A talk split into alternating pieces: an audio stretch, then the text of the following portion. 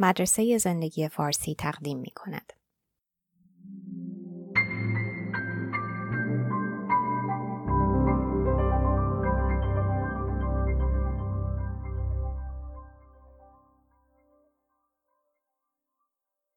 ترجمه و صدا دکتر ایمان فانی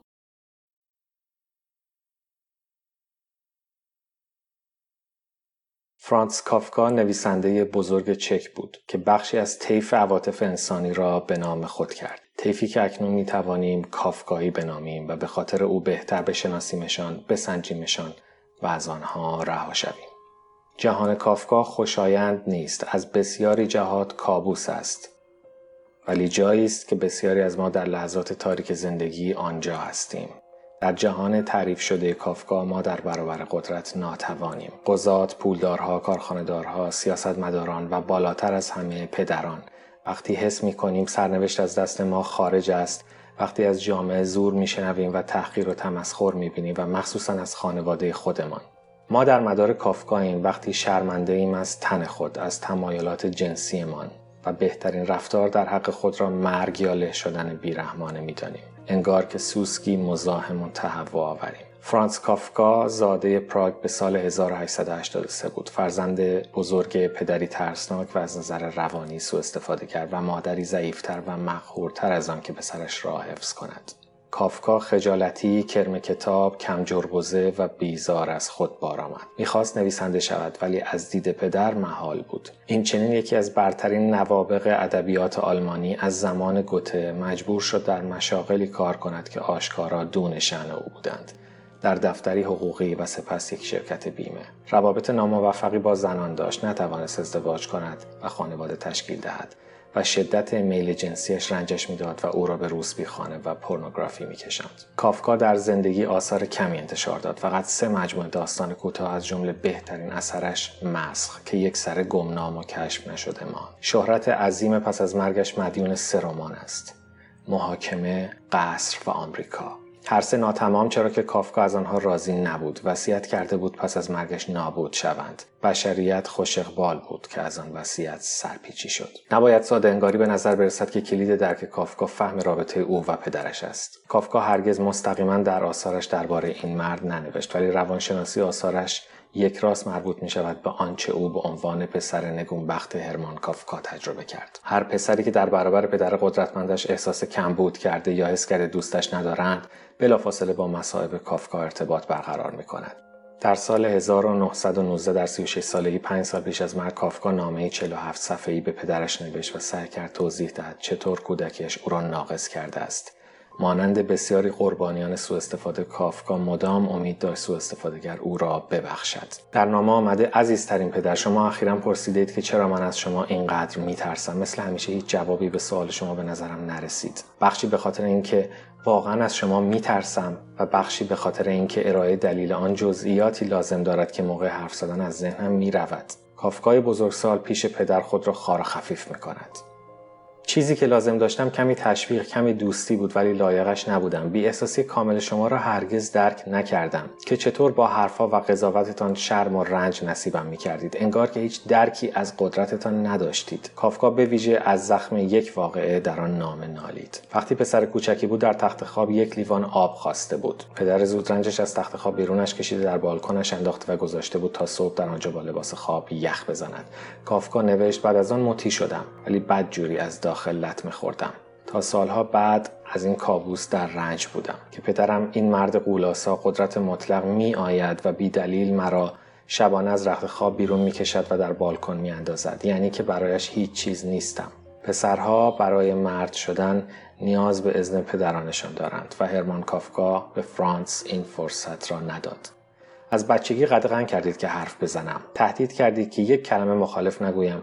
و آن دست بالا رفته از آن به بعد با من ماند. احساس بیکفایتی فرانس تمام و کمال بود.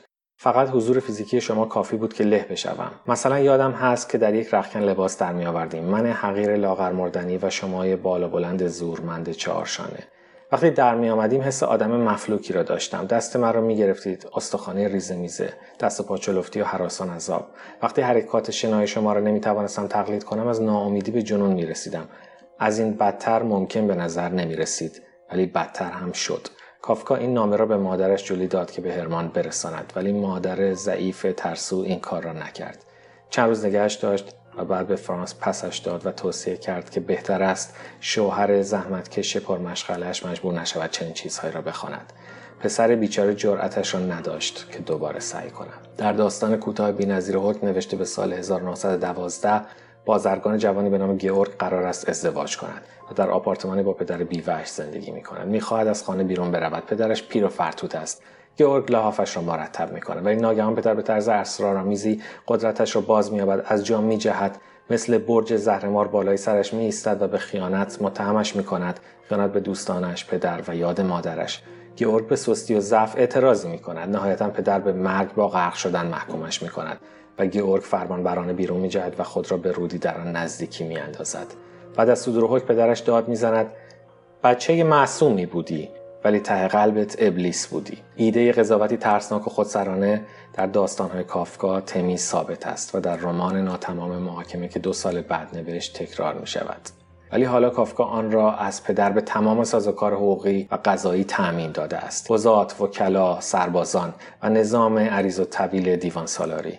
وقتی جوزف کی در سپید دم سیامین زاد روزش دستگیر می شود به اون نمی‌گویند اتهامش چیست و خودش هم تلاشی نمی کند که بفهمد.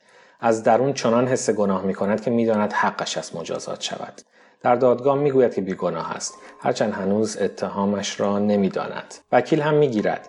ولی دادگاه آهسته نمد مالش می کند چیزی به ذهنش نمی رسد زبانش یاری نمی کند از شغلش باز میماند و در اداره مخور سیاست بازی ها می شود سرانجام یک سال پس از دستگیری دو صاحب منصب بیشا خودم به آپارتمانش می آیند به معدن سنگی بیرون شهر هدایتش می کنند و کاردی به قلبش فرو کرده اعدامش می کنند. بین دو داستان حکم و محاکمه کافکا مسخ را نوشت داستان کوتاهی که در آن بازاریابی به نام گرگور سامسا صبح بیدار می شود و می بیند سوسک شده این داستانی است درباره نفرت از خیشتن و خیانت خانواده و مانند محاکمه قدرتی ترسناک و خودسر. وقتی گرگور کف اتاق میغیژد هر آن ممکن است پدر خودش لگدش کند. خانواده گرگور بدون او بد به حالشان نمی شود در اتاقش حبسش می کنند و آشغال جلویش می ریزند. با هم مشورت می کنند و به این نتیجه می رسند که آن حشره نمی تواند واقعا گرگور باشد. به جای او این خطابش می کنند تصمیم می گیرند که حشره باید یک جوری برود. گرگور می شنود و موافق است و بی سر صدا می میرد. بعد از مرگ گرگور خانواده کمی از رفتارشان معذب می شوند. ولی فقط کمی.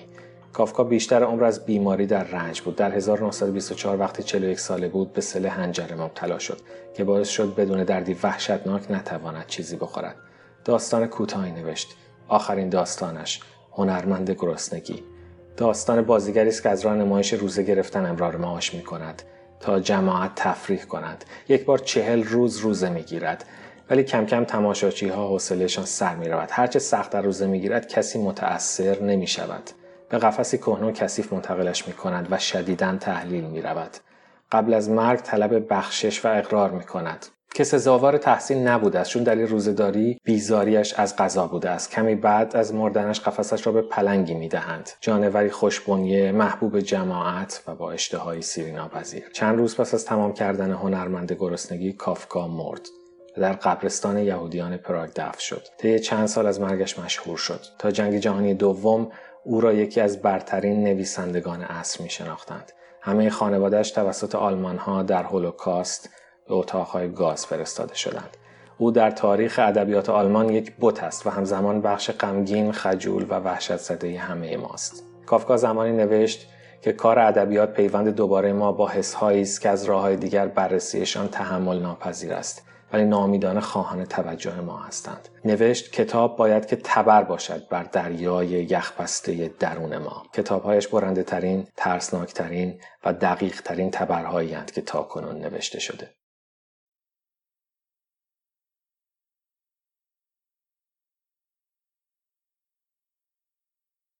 لطفا در وبسایت، اینستاگرام و تلگرام ویدیوها و مطالب ما را دنبال کنید.